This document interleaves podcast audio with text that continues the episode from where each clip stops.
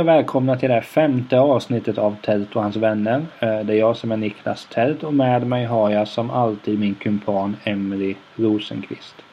Hallå eller? Du verkar må bra idag. Du, idag är det onsdag. Då är jag på topp. Topp, topp, topp. Mycket bra, mycket bra. Ja. Jo, jag tänkte på en sak. Jag var i eh, Stockholm för två helger sedan. Mm. Fantastisk resa på alla sätt. Fantastisk stad. Göteborg är bättre. Göteborg är bättre. Jag håller med. det, det var så intressant att då hittade jag en eh, film jag länge hade letat efter. Länge, två månader. Det är länge. Ja, alltså den... Jag tänkte ju inte på att Pirate Bay fanns. Jo, den hette Where the Buffalo Room. Och det handlar om eh, en journalist som vi har nämnt i den här podcasten tidigare, Hunter S. Thompson. Mm. Och då är det så här, alltså, det är en minst sagt märklig individ. Det är många demoner där. Det är många demoner. Jo, men det verkar, det verkar vara någonting för mig. För många biografier jag har här handlar ju just om, ja, dessvärre män med demoner. Eh, Men för att få oss in i handlingen här, alltså nu antar jag att du inte har demoner. Hoppas inte det, men finns det något inre finns det något inre mörker hos dig på så sätt? Inte, jag hoppas inte att du knaprar piller eller något liknande. För det är ett aktuellt ämne nu när eh, Searching for Sugarman Malik eh, tog sitt liv. Och det var väl lite depression inblandat utanför och spekul- utan att spekulera allt för mycket. Vilket var tragiskt att han gick bort naturligtvis. Ja, det är fruktansvärt. När människor går bort. Eh, Det tycker inte jag är kul alls. Nej, det, det Särskilt inte när det är liksom omständigheter som inte är naturliga så att säga. Nej, alltså jag tänker som så här att när man själv ska den vägen vandra. Mm. Det hade ju varit mer soft att bara somna in eller någonting. Ja, det är ju inte många som gör det nu för tiden alltså. Utan det är ju Nej. oftast sjukdom. Eller typ demens eller sådär. Jo, jo visst är det så. Men, men... För jag, vi har ju tangerat ämnet lite så att, att både du och jag, vi kanske inte har haft ett... Vi kanske inte har haft det spikrakt uppåt om man säger som så. Nej. Det har varit olika ja, problem och issues och sådant. Mm. Men kan, kan du känna att du är på väg i rätt riktning eller vad man säger? Alltså det, det är en sjukt stor fråga egentligen för det... Allt sånt där som handlar om till exempel depression och sånt där. Det är så många olika nivåer på en depression. Eh, det finns ju liksom depressioner som typ man kan känna hela tiden, alltså konstant. En liten känsla typ. Där man bara mår, man mår lite, lite dåligt hela tiden ungefär.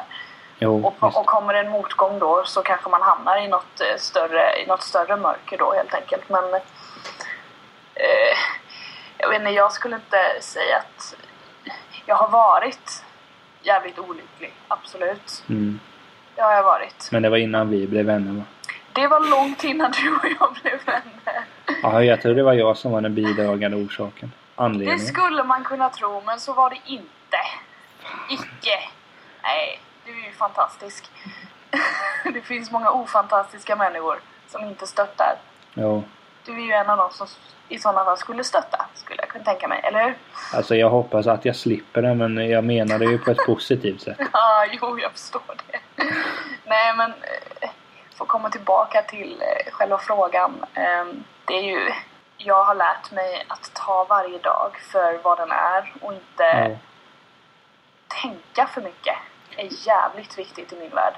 Jo, för det, det slog mig idag faktiskt. Eh, På, eh, när jag kom hem från jobbet så Ja. kollade jag igenom bara Twitterflödet så här. Eh, Så hade det gjorts en video här om David Isaac. Man hade spelat in musik och så hade kända människor varit med i den. Det var ju alltid från så här, Filip och Fredrik till Timbuktu exempelvis till Börje Salming, Ernst Billgren. Alltså fina namn. Mm. Som då deltar i någon video för att visa sitt stöd till då David Isaac som sitter oskyldigt inspärrad. Mm. Och det fick mig verkligen att tänka att alltså För det var så igår, eh, tisdag. eh, Igår tisdag. så hade jag väldigt ont i huvudet. Ja. Och då sitter man där, åh men det är så jobbigt att gå till köket och hämta tabletterna. Ja. Och du vet, och så, tänk, och så bara tänker man ett steg längre att Tänk de alltså som som har det så illa att sitta inne, vad fan, i över tio år. För att i princip ha försökt skriva en text som inte skulle vara så uppskattad av den stora massan. Alltså det är ju sinnessjukt. Nu är vi utanför temat kanske lite men Men men det är det jag menar. Att, jag, jag, att det är ju så jag försöker tänka. att Det är det som hjälper mig att, att istället för att ja, man har lite ont i knät eller man har lite Mm. ont i huvudet eller tycker det är jobbigt på, eller att man ska sitta på ett tåg en kvart till Nybro eller någonting. Alltså att man då istället får, får tänka det finns ju alltid någon som har det värre och så har jag alltid försökt tänka att det är samma sak. Nu blir det jävligt personligt här ska jag säga. Ja, men jag tror att det är en, en överlevnadsinstinkt att faktiskt göra det. Jo. För jag tror faktiskt att varenda människa tänker så. Till och med den som har det jävligaste i hela världen. Jo tror det, jag tänker just Jo. så. Till viss mån. Men det är så jag alltid har försökt tänka. Som sagt, nu blir det personligt här. Men när min eh, mormor dog. Mm. Så var det ju. Och även när min pappa och min morbror har dött. Så har man tänkt så att. Att. Eh, bara säga att visst. Nu när min mormor dog. Då vi var fruktansvärt nära varandra. Jag ringde i Mm. telefonen varje dag och kunde prata alltså upp mot två timmar utan några som helst problem. Om egentligen ingenting. Nej, men det är ju Så, fantastiskt. så hade mormor levt så, hade vi nog spelat in en podcast. Det hade inte Ja. du fått vara med. Skämt.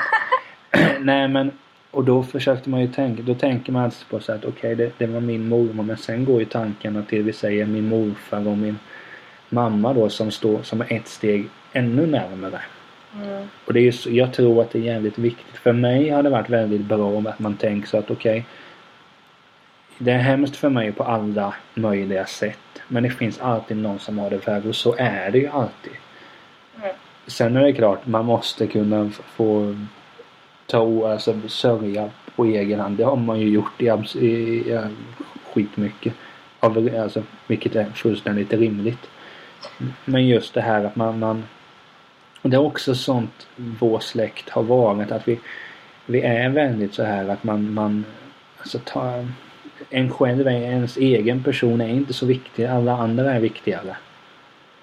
Uh, sen är det klart, det kan bli för överdrivet ibland. För min del kan jag tycka att, men som sagt, det är, det är i alla fall viktigt att man alltid försöker tänka att okej, jag har det så här, det är hemskt. Men det finns alltid någon som har det värre. Så brukar jag tänka när jag tänker på pappa exempelvis.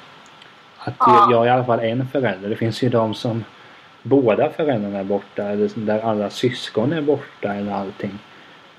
Ja, Så jag absolut. menar, man, man är ju ändå väldigt privilegierad trots allt som har hänt. Ja, men sen tror jag det är jäkligt viktigt som du säger att man måste tillåta sig själv och faktiskt alltså sörja. Typ. Jo men för jag menar, gör man inte det då finns ju, då, risken finns ju att det kommer gå käpprätt åt helvete. Jag tror man blir dum i huvudet om man inte tillåter sig i alla fall sörja. Alltså när något sånt precis händer. Jo. Personer som ser, alltså det har jag träffat människor som eh, i min närhet som när jag har varit med om någonting så har de försökt få mig att må bra genom att jag ska ut och festa. Och det är det värsta jag vet. Bara, jag vill väl för fan inte gå ut och festa nu när jag mår dåligt. Låt mig vara. Jo det, det känns ju lite... Låt mig se, alltså jag måste tänka på det i alla fall i, under en dag och bara placera bitarna i huvudet. Jo men Så sen, känner jag. sen alltså det, för min del som alltså sörja gör jag ju inte bara när man tänker på personer som man älskar som har gått bort utan det kan ju vara sådana här små, man kanske är lite missnöjd på ens liv än. Att man tycker att man saknar någonting och man måste kunna ta sig tid och tänka på det. Att okej, men vad är det verkligen jag saknar? Okej, Okej, det är det här. Hur ska jag göra för att finna det? Och men det här kanske är en bra väg att gå. För jag menar, det är väldigt viktigt att Sen kan väl jag känna att det, lite, att det kan vara lite jobbigt i det här samhället som är nu. Att man ska vara så tuff och lägga upp Försöka lägga ut det på sociala medier att man har ett så fantastiskt liv och allt är tipptopp och allting. Vilket bara är sån, sån jävla bullshit och på så sätt så är sociala medier lite äckligt. Men man får göra vad man vill av det naturligtvis. Fast det där kan man ju se igenom på två, Jo, två där- sekunder. jo. För du, där får du ju förstå att människor lägger ut det som är bra och sen så döljer de Jo, resten. men jag menar att, att, att det numera är så, så på många sätt där man måste. Sen är det klart, man kanske inte skulle lägga ut på Instagram någonting att man har det väldigt, väldigt jobbigt. Men fast sen å andra sidan, jag vill försöka vara så pass transparent att skulle du fråga mig så här, men okej när vi ses på morgonen på jobbet då att Mm. Ja, hej alltså hur mår du? Alltså jag vill ju kunna säga nej idag är det inte bra. För nu är det det här och det här men det, alltså, det är inte så många som alltså, Det är inte bekvämt att göra det vare sig mot andra eller mot en själv. Nej men det, jag tror att det är en rädsla av att om, om vi säger att vi träffas på jobbet och du har haft en jävligt skitig, eller skitig, en jävligt dålig dag. Ja. Eh, och du skulle säga det till mig. Jag tror att det kan ligga en viss rädsla i hur jag kommer reagera på att du säger så till mig. Jo, jo men så är det ju. Men samtidigt kan jag ju tycka att det är som så här, att fan, du och jag är ju vänner och alltså skulle Ja. jag förklarat för dig att man mår lite dåligt så... ja, så men du vet ju att du skulle kunna säga Jo, något sånt till mig. men Men, om du typ går fram till någon, alltså någon bekant eller så här, som du kanske inte känner så mycket så lär du få en eh, Jo, konstig men det, men det är ju reaktion sånt som är... liksom. Ja, alltså visst fan är det. Men, men det kan man ju bara intala sig själv. Det kan, vänner emellan så skulle du förklara för mig att Nej, det är jobbigt det här nu. Jag vet ju själv att jag hade blivit väldigt... Ja, men alltså, kan, eh, ska inte du gå och jobba? Eller någonting sånt. Så den känslan hade jag ju fått direkt. Sen hade man ju såklart eh, snacka, försökt snacka med dig Mm. eh, så mycket det går. Men det är just det här att jag tror inte det man, man måste ju tillåta sig själv och, och kanske på så sätt visa sig svag om man säger om, om vi då klichéade, om vi då skulle stereotypifiera det om att, det, att man är en svag individ om man gråter vilket jag absolut inte står bakom men jag gör det här för enklast Mm. sätt. Ja.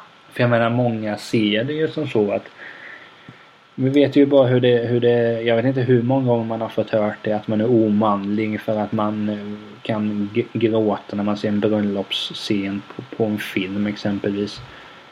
Eller för att man ringer till någon man tycker om och avslutar så här, ja, jag älskar dig, vi, vi hörs, någonting. Mm. Och jag menar det är klart, där har man ju fått höra att där har man ju fått höra det ena och det andra. Fan, är du tönt eller?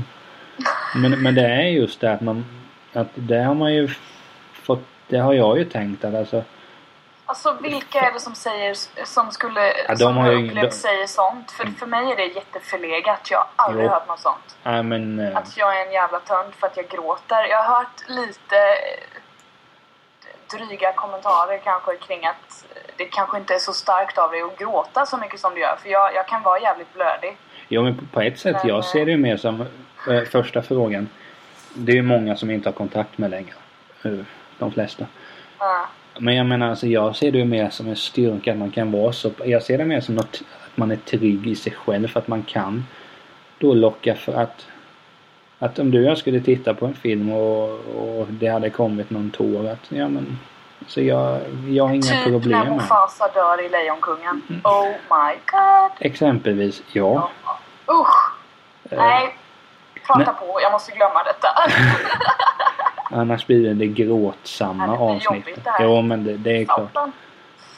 Såna, såna bara i, i Lejonkungen som säger finns det ju många. Det är ju för fan två timmars gråtfest. Ja, det är det.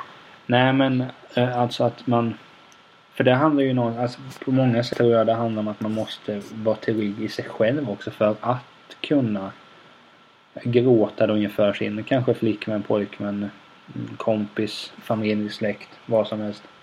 Eh, Men som sagt det är inte alltid så fruktansvärt enkelt att och, eh, släppa en sån spärr men man får väl försöka. Alltså det bästa är ju liksom att bara göra det som känns rätt. Känner man att bara nej fuck it, nu tänker jag böla här och så får Ja. folk ta det hur fan de vill. Då, då gör jag det i alla fall. Sen så whatever. Känner jag att jag vill gråta så gör jag det. Även om det är av lycka eller av en film. Eller att jag sitter ensam någonstans och bara känner att den här dagen den var inte så jävla bra. Så gråter jag så mår jag bättre sen. Då gör jag det. Så är det bara. Men det, ibland är det ganska gött att gråta också. Ja, Satan vad gött det kan vara ibland. Nu har jag inte gjort det på väldigt länge faktiskt. Nej, Vilket det... är lite ovanligt för att vara mig. Ja, men- För jag gråter till film. Youtuba Lejonkungen. Nej, nu ska vi inte ta upp Lejonkungen igen. Nej, usch. Sadistiskt från min sida. Ja, för helvetet helst. Ja, men alltså jag tänker som så att vi var lite inne på det tidigare att, att vare sig du eller jag har fått har haft någon rak väg Nej. mot om, om vi ska säga att vi är på toppen nu. Mm. Nej men vi, vi säger det för enklast Vi skull. drar allting över en och samma kam. Ja men alltså hur, hur har du gjort? För att på något sätt har det funnits då något inre mörker men hur, hur har du gjort för att komma dit du är idag om man säger? Jag har faktiskt typ tänkt exakt tvärt hur jag har tänkt hela vägen innan. Om du förstår vad jag menar. Jag har bytt tankesätt. Jag bara tänker exakt motsatt. Fast på ett bra sätt. Jag, Nej, jag har bytt liksom Jag tror hur jag jag fattar uppfattar men, saker och hur jag bemöter saker, hur jag reagerar på saker och bara bytt mönster. Och Men- på så sätt har jag mått, så mår jag fantastiskt idag. kan du ge något exempel? Eh, det kan vara, förr så var jag, ja det jobbar jag fortfarande med, men jag är, jag är väldigt defensiv. Så när jag till exempel kanske är i en situation där jag inte riktigt förstår eh, sarkasm och sånt där, typ om man är inne i någon eh, Alltså det kan vara vad som helst, typ en diskussion eller någonting och så får jag någon dryg kommentar emot mig som jag inte egentligen vet om det var skämt eller om det faktiskt betydde någonting. Då kan jag reagera jävligt fort. Mm. Alltså på instinkt att jag bara... Mm, du vet. Ja. Och det... Då har jag lärt mig och håller på att lära mig ännu mer att det är bättre att stanna upp och Jo. tänka kanske lite och sen bara... Om jag nu känner okej det där var inte... Det där var taskigt liksom. Det var genuint taskigt. Mm. Då får man ju gå till den personen och faktiskt säga det. Jo det är klart. Och var det ingenting så ska man bara låta det vara. För det var ingenting. Men jag, typ tänk, sånt. men men jag tänker också som så här att det, på, alltså, när du förklarar det så här så låter det ju så jätteenkelt att okej, eh, jag avvaktar lite. Det kanske var skämt. Men alltså Ja men det, det är i- liksom... i praktiken så är det, det är ju bland det svåraste du kan göra. Ja, nej, men det, man måste tänka rationellt, heter det vackert. Och det är jättesvårt när man är i en situation där, där man är mitt emellan typ diskussion och typ känsloutbrott, om man ska kalla det så. Att du sitter i en diskussion kanske och pratar om någonting som ligger dig väldigt varmt om hjärtat. Då ska du inte lägga känslor i det, utan då är det diskussionen som gäller, ingenting annat. Du ska inte lägga ditt hjärta på bordet så att någon kan stampa på det ungefär. Nej, Men Och ibland så inträffar det och då kanske jag tar åt mig och så reagerar jag med någonting och då blir personen lite ställd för eller de blir ju ställda om de inte menade någonting med det. jo, det är klart. Ja, så det är det, det är det jag vill åt. Att det är där jag har jobbat väldigt mycket med just den reaktionen. Den är Men- svår, är den. För man reagerar på instinkt på grund av liksom Jo. eh, när jag var liten och blev mobbad och sånt där. Då var det hela tiden. Då var det liksom då var det elakheter, alltså utan censur liksom. Jo. Och då bara tog jag åt mig det. Jag, då sa jag ingenting i början, alltså tillbaka. Sen när det liksom började avta, då hade jag lärt mig att säga tillbaka. Så det var då jag började och det är ju helt fel tidpunkt. Jo, Så men, ja, om du fattar. jo, men sen samtidigt så, så gällande mobbing där, det är ju inte så lätt att hantera situationen. Eh, ja, det är ju... Nej, inte när man är ung i alla fall. Hade Nej. jag stött på det nu hade jag vetat exakt hur jag skulle reagera och det är väldigt skönt att ha det bakom sig faktiskt. Men jag kan ju känna igen med det här i det du säger för att fast för mig är det mer tvärtom. Okej. Alltså skulle du och jag argument, eller vi skulle skulle vi bara stå och kivas lite med varandra och småskämta så att du skulle i princip kunna säga vad fan du vill till mig. Okej, För jag ja. hade inte brytt mig men däremot om jag då hade skämtat till dig att ehm, ja, att- låt säga att jag hade sagt att du är kort. Du är ju inte särskilt kort. Eller jag vet inte. Du din jävel! Din, din dvärg. Nej. nej men. Nej. Men i sådana lägen så. Jag vet inte hur många gånger per dag man tänker. Nej alltså det skulle jag inte sagt. Eller, och det kan ju vara min, alltså det kan vara sån en liten, liten, liten grej. Ja. Bara vet säga så att vi, man pratar och så Ja men du kör i huvudet. Och sen går man liksom. För, för det är ju alltså det, det är ju hemskt att man, och så står man och tänker, sitter man och tänker på det. Sen står man vad man än gör. Att, Nej, men så skulle man inte gjort. Hon kan, Emily kanske inte gillar om jag exempelvis skulle kalla henne för Rosie Ray exempelvis. Oh! Eh, eller, Rosie Ray! eller vad det nu eh, gäller. Men det är också svårt sånt där för jag tror att om jag får berömma mig själv lite Kört för fan! så, så har jag väldigt svårt att, att bry mig alltså om folk gör narr av mig. För att det finns så mycket att göra narr av. Så det, det gör mig ingenting och, och genom åren så det är klart man har fått hört sig att man är att man är fet och, och, sådana saker. Men alltså vad, vad, vad fan gör det om man är lite rund mannen? Eller kvinnan kan det ju också vara men det är oftast män jag är som mobbar. mannen! Nej men jag menar Jo men alltså... så det är mer blivit att man Ja det vet ju du. Jag skämtar ju ganska friskt om och kallar mig själv för fetto ibland. alltså för det- är som du säger, då har du lite tvärtom hur jag reagerar till exempel. Jo men som Du, sagt. eh, du, på dig fastnar det ju inte då. Alltså, Nej men det såna- enda som jag har sa att skulle du då till exempel säga något nedsättande om min familj då blir jag förbannad direkt. Ja, Men men, det är, däremot- alltså alla har ju knappar. Men däremot är ska ju du skämta om mig. Du kan skämta om vad du vill i princip. Ja. Du, alltså, du, du kan, ja, testa imorgon på jobbet. Nej men då alltså, för, för mig är det liksom min personliga integritet. Det någon som attackerar mig, alltså på något sätt, Ja. om mig så blir jag, då måste jag tänka till en gång för att jag inte ska reagera felaktigt typ. Men ja, Men det är det, det är det som är så intressant. Men det har ju också att göra med att när, när man växte upp så, här, så har vi alltid, min familj, har, vi har alltid varit så här med släkt också. Att man har, vi har inte tagit så allvarligt på saker och ting. Jag menar, det har varit, jargongen kan ibland vara ganska hård. ja, Nej, inte så, men att man... Alltså, man, man kan skämta med varandra. Det är ingen som tar illa upp liksom. Sen är det klart, det har folk gjort. Men, men då får man ju... Då reder man ju ut det problemet. mm, Men det, alltså, jag, är väl som så att jag... Jag bryr mig mer hur, hur jag beter mig mot människor än vad de beter sig mot mig. För att jag kan ta det. För okej. det är väl så också att idag har jag hittat så pass bra vänner. Som att skulle du till exempel då håna mig på, på något sätt. Så gör det mig ingenting. För skulle du då visa sig vara ett dum huvud, vilket du absolut inte är. Då är, Vem vet? då är det ingen vidare förlust för mig på så sätt. För jag har redan mina, mina homeboys så att säga. Ja men det är skitbra. Och i de flesta fall så är de boys. Alltså boys. Gött. Jag har några kvinnliga släktingar också som ligger mig nära. Nej men eh, att om man ska vara allvarlig att, att jag Jag har inga problem med att skämta om mig själv för det Det är lite kul tycker jag. Jag tycker nästan det är roligt att skämta om någon annan. Men det kanske är någon egocentrisk pryl där som kommer in. En egocentrisk pry... Vad sa du? En pryl? Ja men det är ett fint ord, pryl. Ja, pryl. Ja. Jag försöker använda det ofta men ibland så blir det fel. Nej men alla har ju sina ord. Du använder ju rationell som inte jag uppskattar allt för mycket. Men Det är ett ord jag lärt mig genom Ja. åren. ett avsnitt har vi där vi bara pratar om ord vi har lärt oss. Oh my god. Det blir ett ganska Det blir kort en avsnitt. ordbok kan jag säga dig. Helvete.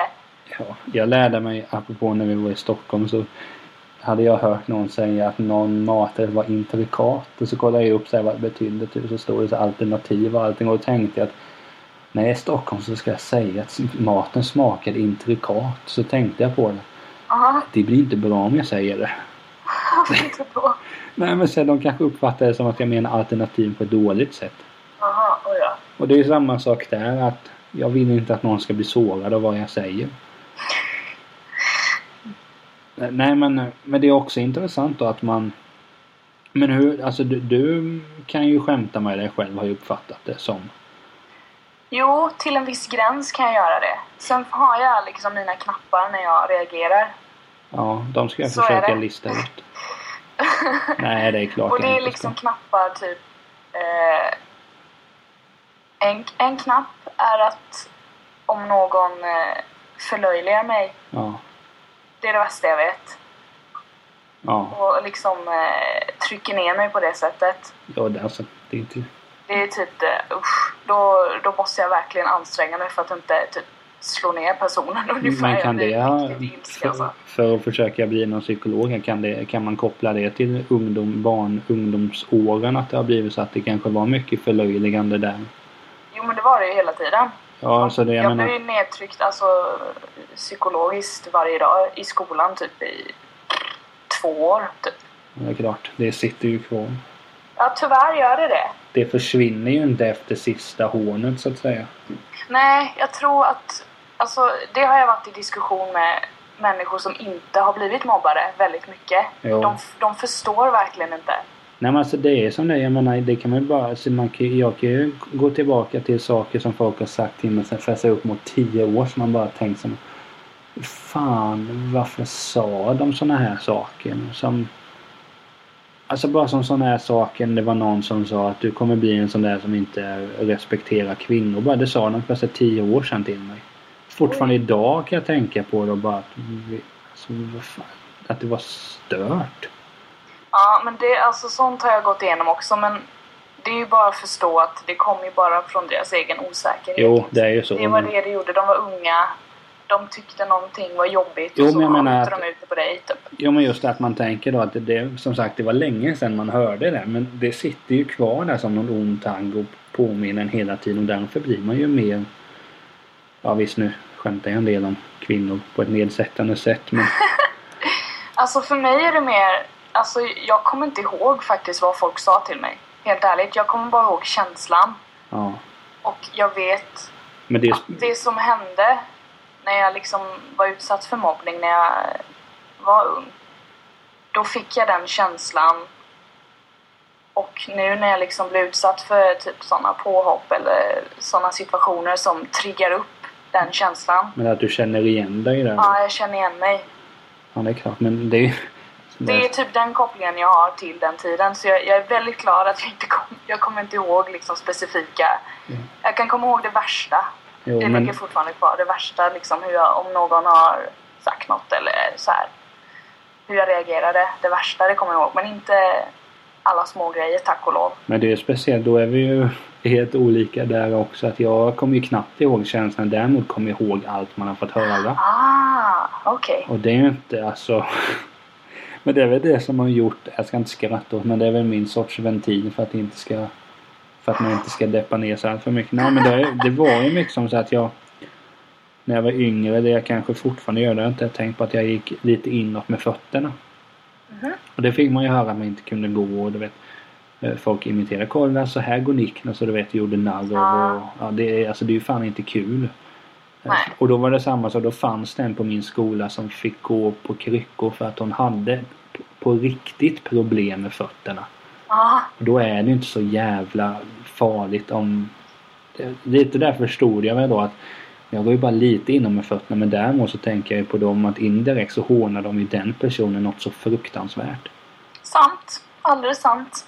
För jag men, ja, men det var ju sådana saker. Jag, när, när jag var mindre så hade jag ganska utåtstående tänder också. Mm. Så det fick man ju höra, du vet att man var anka och sådana här saker. Så det är ju fortfarande en sån där grej att Alltså ibland så kan det vara så då när det var som värst så vill man ju knappt le för att då tenderade ju tänderna att synas. Ja, nej men det är ju självklart att man Så det blir är... medveten om det då. Ja, det är sådana saker att jag hade problem att säga R när jag var mindre. Det, fortfarande har jag det. Ja. Jag vet inte om jag kan säga det men jag, nu bryr jag mig faktiskt inte. Det var ju samma sak där. Då försökte de ju få en så hela tiden att till exempel säga dricka. Ja. Men då började de säga att ja men vi, det heter ju Dicka, det är ju så Niklas säger. Och det har man ju tänkt på skitmycket så ett tag där så försökte man, man gjorde ju allt vad man kunde för att istället för att säga dricka att man kan säga ska jag gå och ta mig mjölk bara för en sån grej eller att man om man skulle säga att jag är 14 år så säger man att man är 14 bast istället exempelvis. Mm. Du vet det blev ett jävla meck att försöka komma förbi det där. Nej men det är... Men sen ska inte jag sitta här och prata sådär gott om mig själv. Att, att jag har varit utsatt för så mycket. För jag har ju utsatt folk för skit också. Asså! Ja, vad det- är det jag hör? Jo men alltså det är något. Ja men det skäms man ju för något så förbannat. Nej men alltså helt seriöst. Man, det, men jag har tur och är kompis med den personen idag. Ja, men det är Och vi bra. är bästa vänner nu och det är bara jag är evigt tacksam för att han ändå såg bakom den här eh, äckliga jävla mobbaren. Ja. Och, Jo, men eh, då var han ju redan så smart liksom. Jo, vi har ju pratat mycket om det i efterhand så här och jag ska, vi ses ju Nu bor vi långt ifrån varandra men vi ses. Vi försöker ses ofta det går men Men, Men då var det ju det så att man försökte Man försökte förlöjliga honom för att inte själv bli förlöjligad. Precis. Och det är ju alltså man skäms ju som ett Det är ju för fan det värsta man har gjort alltså. Och Ja, det alltså jag, jag har aldrig liksom kommit till den situationen där jag har... Inte, alltså det, det är i sådana fall typ eh, nu i mina typ äldre år, i 20-årsåldern.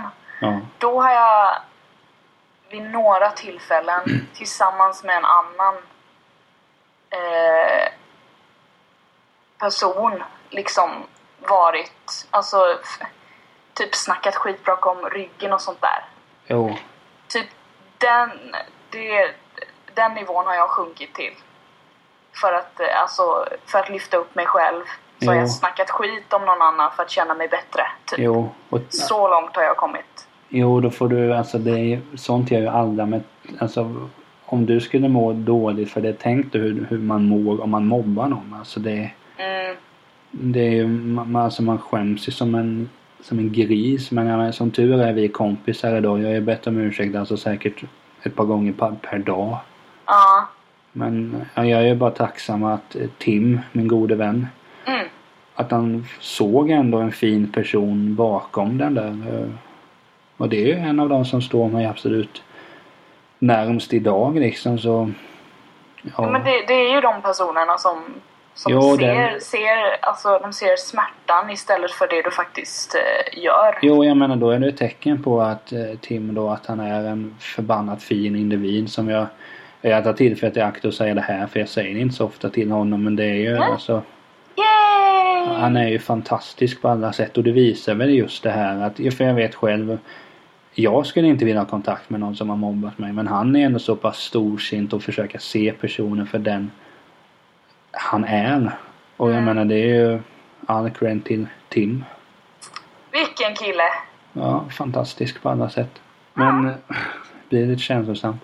Men, eh, men det är också, men sen mm, man skäms ju så för jag menar såra någon är ju det värsta man har gjort och det är ju Ja, gud. Alltså jag ångrar allt. Alltså alla såna små grejer som jag gjort då. I min, i min eh, 20, när jag var typ 20 och ja, typ de, de åldrarna. Allt sånt. Det är också är lite bara kul här att, att du började vid 20-årsåldern och Mm. jag slutade vid 20-årsåldern. Ja, alltså. Så vi möts inte någonstans egentligen. Nej men jag, jag vet inte. Ja men det är sån här, alltså just det här att ha fått personer att gråta skäms man ju för och det är inte bara alltså Om det hade varit så enkelt att det bara var bara som här familj och släkt men det har ju varit Ja det låter som jag målar upp mig själv som en jävla bad boy men man har ju fått lärare att börja gråta, andra elever och allting och Oj då. Så jag har faktiskt aldrig fått någon att börja gråta. Jag har bara fått folk att bli... eh, Men det är också det, det är inte som så här att jag har Det är inte så att man har sagt så här, du är ful, du är ful, du är ful. Nu menar jag inte det naturligtvis. Stått och pekat att Nej men det har mer bara varit så här att, jag, att, att man har... eh, Jag kommer ihåg den läraren som fick mig att gråta. Det, eller som jag fick att gråta. Jag hade ju faktiskt idéer på att söka upp henne och på allvar be om ursäkt. Ja. Men jag vet, jag vet hon hette. Hon hette Helen eller Helena i förnamn. Ja. Man skäms. Ja, men då var det som så då, Hon hade inte jobbat länge alls som lärare. Så får hon det uppdraget att vara vikarie i min klass. Som alltså Mm. varenda en led väl av någon bokstavskombination. Nej, helt seriöst. Alltså man har man då gång på gång. Men kan ni där bak vara tysta? Försöker hon säga jättesnett och man bara Ja. fortsätter och fortsätter och fortsätter. Men sen fick jag en ordentlig jävla utskällning sen och det skulle jag ju ha. Ja. Det, visst, då blev man lite rädd sådär för läraren och tänkte sig shit vad, vad ska det bli av det här? Men det är klart, jag fick det jag skulle. Jag fick en rejäl jävla utskällning och det var inget mer med det. Det förtjänade jag. Minst sagt. Ja. Fick jag ju be om ursäkt och jag tror till och med jag gav läraren en kram och sa att jag ångrade. Ja, Men, fantastiskt. jo, men man ångrar sig. Bara nu när jag börjar prata om det så ångrar jag det ju fortfarande. Ja, men det där... Men det är också ett, det är också ett tecken på att man så att man eh, det, att man kan känna medlidande där alltså på något sätt är det något fint vill jag inte ha med. Eller det är ju något fint. Men nu var jag tvungen att försöka måla upp det som att jag är en snäll kille i alla fall. Ja, det där med alltså typ känna med andra människor, alltså empati och medlidande och sånt där. Det är ju också något man Ja. faktiskt måste kontrollera lite också. Jo, jag menar man kan inte, alltså, men det låter också dumt att säga att man kan bli för empatisk för det kan man inte. Nej, det går ju över. Ofta är det alltså om du är väldigt empatisk så kan det gå över att du kommer in i någon slags typ offerroll ungefär. Att du börjar tycka... Du ska alltid stå på... Vad ska vi säga? Den svaga sida. Ja, och sen så vänder du det som att det är okej för dig och hata alla andra som inte är svaga om du fattar vad jag menar. Och det är ju inte rätt heller. Det är intressant när du säger det faktiskt. Jag har inte tänkt på så i det Nej läget. men det är inte, det är inte liksom ett rätt beteende att göra så. Nej, heller. nej, för fan. Visst, du står på de svaga sida och stöttar de som verkligen behöver. Alltså, Jo, du- men man måste ju stötta någon som man ska inom situationstecken se som starka. jo, men du, man kan ju inte tänka så att det finns svaga och starka egentligen. Utan det är ju liksom på individnivå egentligen. Och Nej, sen så, det- alla är lika mycket värda liksom. För att koppla till ett ganska aktuellt ämne så så har Malik då, Searching for Sugar Man. Mm. Uh, där var ju samma sak att folk, man hör folk säga blir förvånade. Men, men han var ju framgångsrik. Ja men det är väl för fan ingenting som säger att en person som är framgångsrik inte har trubbel. Jag menar Nej, men- kolla, kolla Ingmar Bergman till exempel. En av de största filmskaparna någonsin. Han hade väl trubbel om någon. Mm. Kolla vad heter han? Harry Martinsson till exempel. eh, Erkänd författare. Han tog ju livet av sig på ett minst sagt speciellt sätt. Det behöver vi inte gå in på för nu känner jag att det är lite äckligt här i halsen. Men jag, jag länkar dig en Youtube eller inte en Wikipedia-länk. Så Mm. får du läsa hur han gjorde.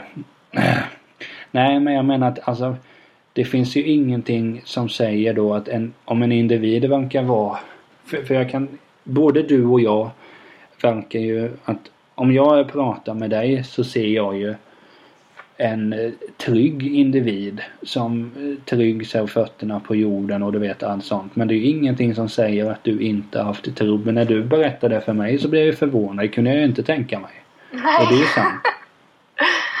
Nej, men det är alltså...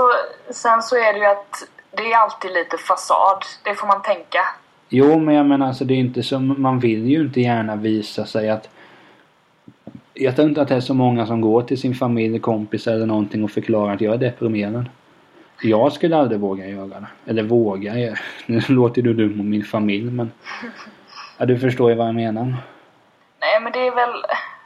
Alltså, det finns ju så många olika slags depressioner som, som jag sa innan. Ja. Eh, men jag kan tänka mig att det kan vara väldigt vanligt med depressioner att en människa som får en depression inte vill eh, lägga sin börda på någon annan. Nej men Så att är de det känner att nej, jag vill inte, jag håller det här för mig själv liksom. Nej men jag menar det är ju, då blir det extra viktigt att det är ju sådana lägen man måste inse att att alltså att man skalar bort det här yttersta lagret så att säga. Mm. Att jag menar en person kan ju vara jätteglad men det finns en hel del skit där. Jo, men det är ju det är också liksom ett sätt att rädda upp det hela. Jo men det ja, men sen är det ju samma sak att jag tror inte att det är så vad heter det lätt idag och försöka visa jag vet inte, skulle, tror du det skulle vara så enkelt idag om man ska säga komma ut som deprimerad? Jag är osäker på det. Alltså hade jag fått diagnosen deprimerad så hade jag definitivt pratat om det. Men det är bara sån jag är. Jag Ja, men- skiter i om jag får någon stämpel på mig att jag skulle vara inom situationstecken svag och eh, labil eller någonting. Det skiter jag i. Och där står vi också tvärt emot varandra. Att om vi... Jag skulle nog inte gå ut med det på så sätt. Och Nej, det beror, alltså jag det hade beror bara- absolut Visst, inte... jag hade inte... Jag tänker så att Jag hade nog velat kanske säga det bara för att hjälpa någon annan i sådana fall. Jo, men det är att jag, jag måste vara noga med att säga att det beror ju definitivt inte... Jag skulle inte berätta om jag hade varit deprimerad. Men det beror ju inte på att jag ser ner på någon som är deprimerad. Absolut inte. Jag, hjälp, jag vill gärna hjälpa dem. Och, och hela den biten. Men det är just som, som du var inne på tidigare. Att man vill inte gärna ge sin börda till någon annan liksom. Nej, och det finns ju två sorters människor. En del ger gärna sin börda till alla andra och är stolta över det och en del vänder sig inåt istället. Så det... Jo, men sen, men sen beror det på så här såklart. Min familj hade fått reda på det. Men så här till arbetskamrater och bekanta, det vet jag inte riktigt. Nej, arbetskamrater kan jag hålla med om. Det hade varit kanske lite, lite, lite försiktigare med i den bemärkelsen. Men sen hade jag ju liksom drivits av att jag hade velat tala om det ändå på något sätt. För jag, jag är sån som person liksom. Så det hade blivit, på något sätt hade det kommit ut på det sättet i alla fall. Ja. Nej men som sagt de yttersta, eller de, de som står närmst hade jag definitivt fått reda på det. Och det innefattar ju en del arbetskamrater. Ja, precis. Så det hade förmodligen gått den vägen. Men jag hade ju inte alltså lagt ut ett Facebook-inlägg om det. Det hade jag ju inte gjort.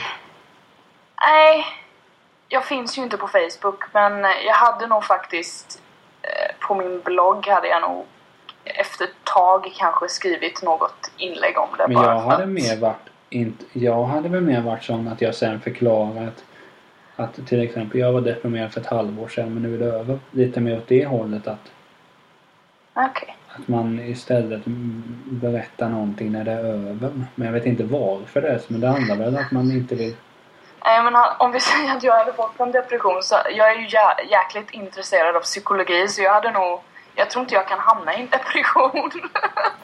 För jag hade bara typ analyserat mig själv tillbaka till verkligheten tror jag.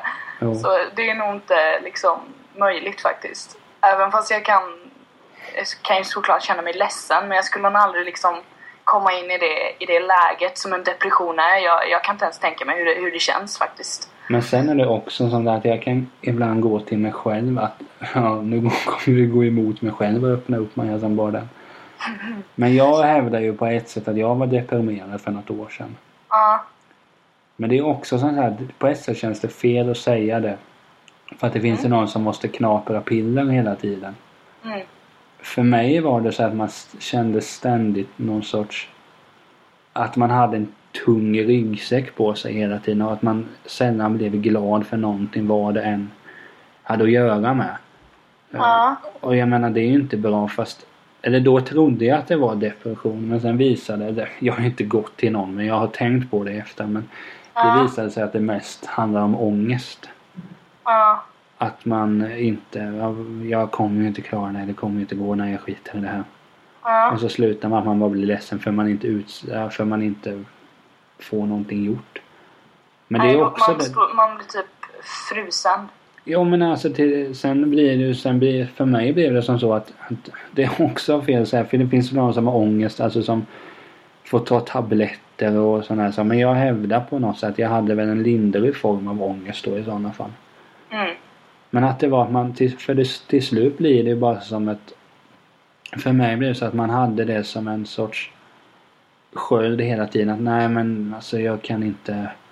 Nej det är inte bra för det får mig att må dåligt. Nej så här kan jag inte heller göra för då vet jag hur det blir sen ikväll eller någonting.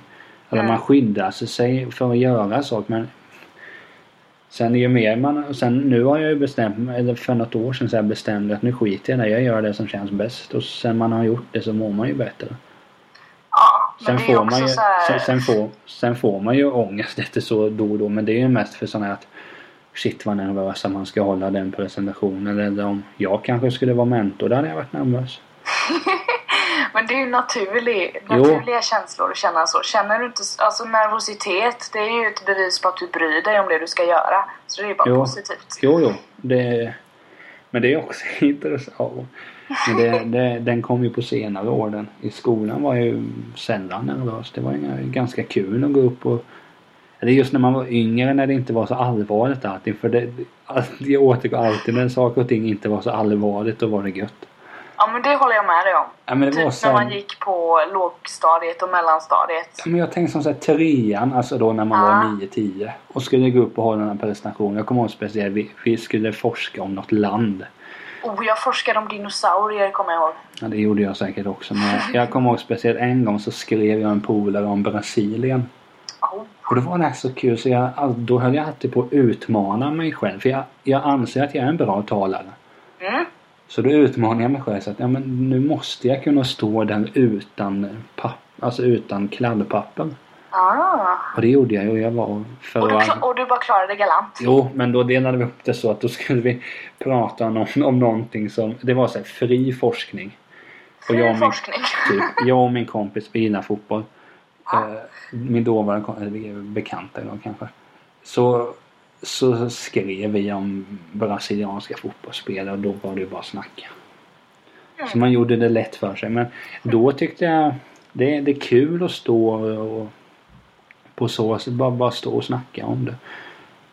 Om saker och ting. Men det är också viktigt att eh, man måste visa sig själv lite eh, svagare ibland. Jag är nöjd att jag får att jag har så mycket trygghet i mig själv att jag har inga problem att visa mig svag. Nej, sen är det ju också...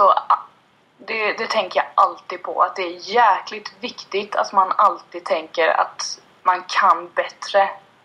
Alltså Jo. att man hela tiden trycker sig framåt och att jag kan bättre. Ja men det är, Kör också, det, det är Wow. också det som är viktigt för jag menar Man måste ju gå all in. Det är i alla fall min eh, Mm, ja, ja. motto. Du, du, du ska gå all in. Så är det. Ja.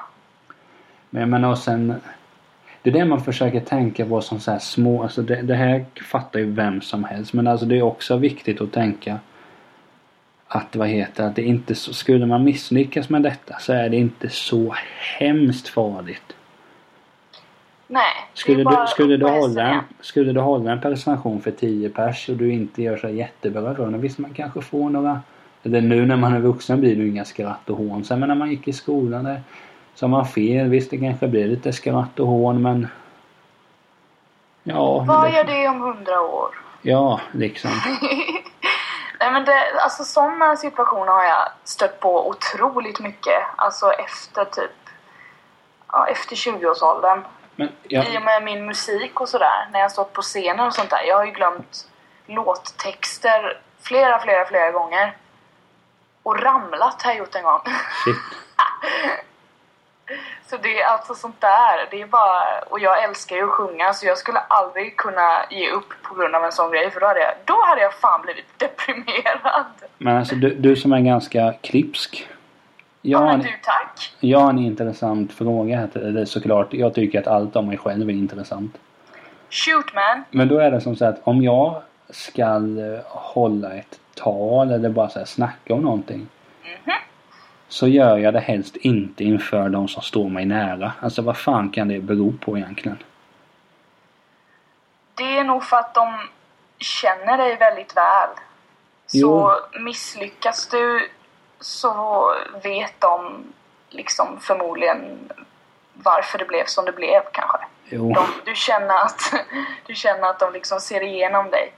Ställer man sig upp inför liksom främmande människor så de, de känner dig inte, de har ingen, de vet inte vem du är, de kan ingenting om dig, de vet inte om dina bete, alltså hur du beter dig eller någonting. Men, men kan du känna igen dig i det? Alltså skulle du kunna ställa dig in på, om ni skulle ha något släktkalas och sen bara börja sjunga Led Zeppelin Rock'n'Roll som är intro till den här podcasten? Eh, men jag kan känna igen mig i det lite, absolut. Men jag har lärt mig, alltså just när det gäller sj- sjunga och sånt där, jag tycker inte om att typ bli... Alltså när... Om, det, om vi säger att någon... Man kanske sitter några stycken och så bara ah, men kan du inte sjunga lite då? Sjung då! Man bara Ja. nej, det är lugnt alltså. Då kan jag bli lite såhär bara nej, jag har inte lust. Det är också så jävla kul. Det är vi ju tvärtom också. Nu är inte jag bara på att sjunga men du vet att jag tycker att jag själv har roliga historier hela tiden. Ja, Och nämner någon att jag ska dra en då gör jag det på stört.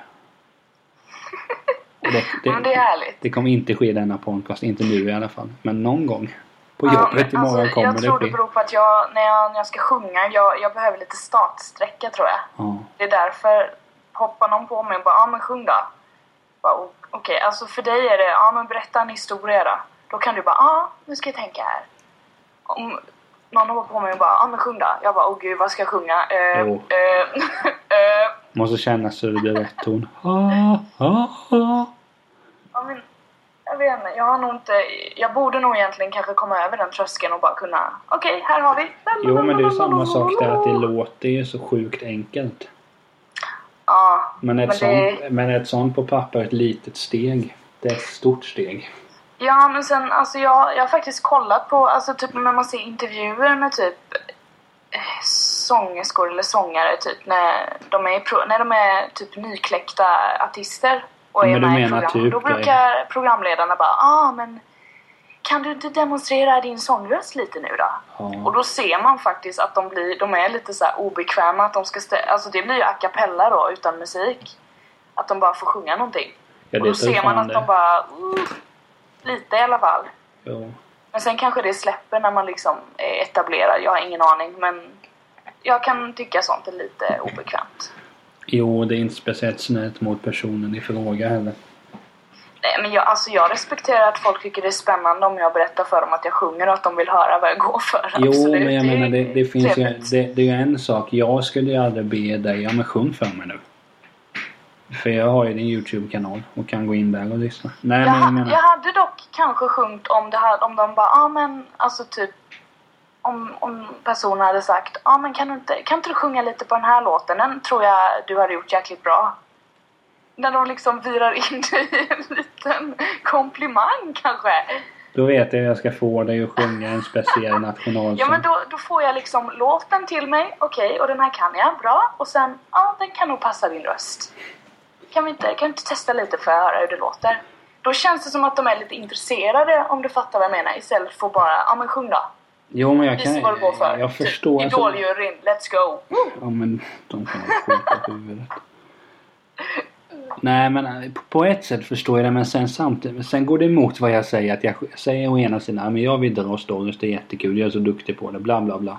Mm. Men sen man... Man vill ju inte, alltså man vill inte få... Nu är det såklart, du är bättre på sång än vad jag är på att dra stories. Alltså egentligen är de så jävla dåliga. Det handlar bara om, om män som är tokiga. Så, fast det är i och för sig ganska... Tokiga män i trikåer. Det är i och för sig ganska kul. Men, Men jag tycker det är väldigt kul. jo, Absolut. nej men jag menar att skulle någon då... Nu vet, alltså du vet ju till exempel att jag mer än gärna drar de här stories. Så då gör Ja. jag det ju. Och skulle du, ja men dra en, okej. Två sekunder senare så drar jag en. Men hade jag till exempel varit bra på någonting eh, så skulle jag vara bra sångare till exempel. Det kommer ju aldrig ske. Men Det skulle, vet man aldrig. Nej men det, fast det känns osannolikt fast det osannolika blir sannolikt till slut. Ja. Hur som helst. Då hade jag ju haft alltså, svårt för det i alla fall. Ja, men den här låt, kan du inte sjunga den här med Foo Fighters exempelvis? Kan du inte sjunga Everlong? Nej, det kan jag inte göra. Även om jag så skulle kunna låten och spelat in den och lagt ut på Youtube. Jag hade ändå inte gjort det. Ja. Men det är någonstans att jag tvivlar för mycket på mig själv. Ja, det, det är det jag menar. Att det finns liksom alltid barriärer att spränga igenom. Även om de är små så ska man bara, som du säger, all in. Kör nu, kom igen nu. Jo. Testa i alla fall. Bara typ som förut. Jag satt och skrek och sjöng här förut. Alltså varför då? För att du blev arg såklart. Nej, men jag var tvungen att träna stämbanden. Det vet du väl att för länge så slutar... Så, eh, om vi säger att jag sjunger en hög ton så minns inte mina stämband det. Så jag måste sjunga varje dag annars så försvinner min sångröst. Det är fruktansvärt. Jaså, det visste jag faktiskt inte på allvar. Men jag kan Ja, så men det är lite om så. Det, det går ju kanske inte så snabbt men... Det är muskel så jag måste öva, hålla uppe. Jo, hela tiden. Sånt där är ju så fruktansvärt intressant faktiskt. Det kan vi ta i ett annat avsnitt. Om det kommer eh, vi stämband. Ja men, ja men det blir mest en monolog från din sida. Prata om stämband. Vad sa du? Jag, jag pratade om stämband i en Ja. timme. Ja men det är väl rimligt. Det, så får väl du prata om stämband. Jag får väl dra någon ordvits någon gång. Som vanligt. Paus för ordvits. Ja men vi får.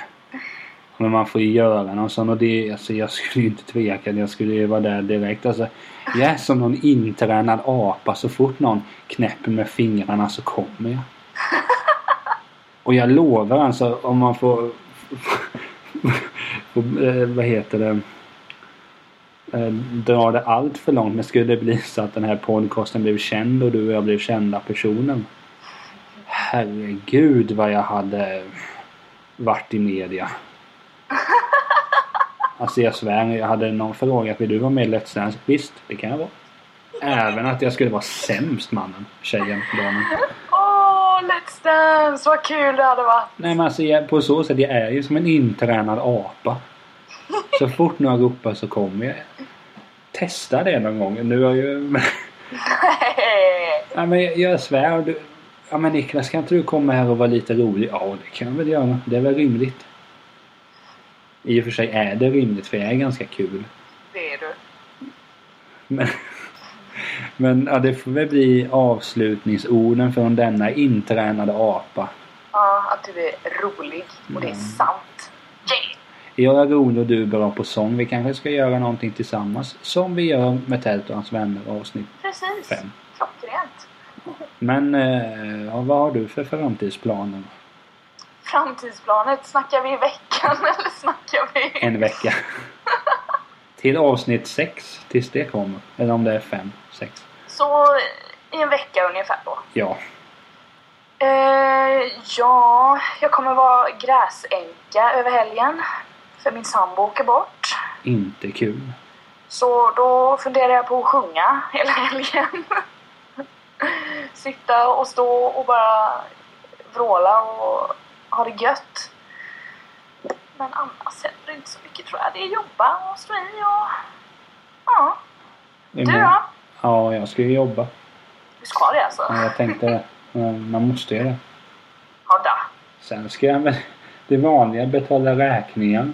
Ska ju göras, säger du. Just det, löning är det på fredag. Fantastiskt. Det är ju alltid lite trevligt. Jo. Nej men det är väl som vanligt. Man läser, man kollar på film, man lyssnar på radio, man eh, hörs med polare. Och man beter sig som en intränad apa. Men vi hörs ju Det om en... bästa utav apor. Ja, du och jag hörs ju imorgon på jobbet. Och Ja, det gör eh, vi. de andra lyssnarna hörs Mm. om en vecka. Absolut. Puss och kram på er lyssnare. Hej Puss, hej. hej! Hej hej.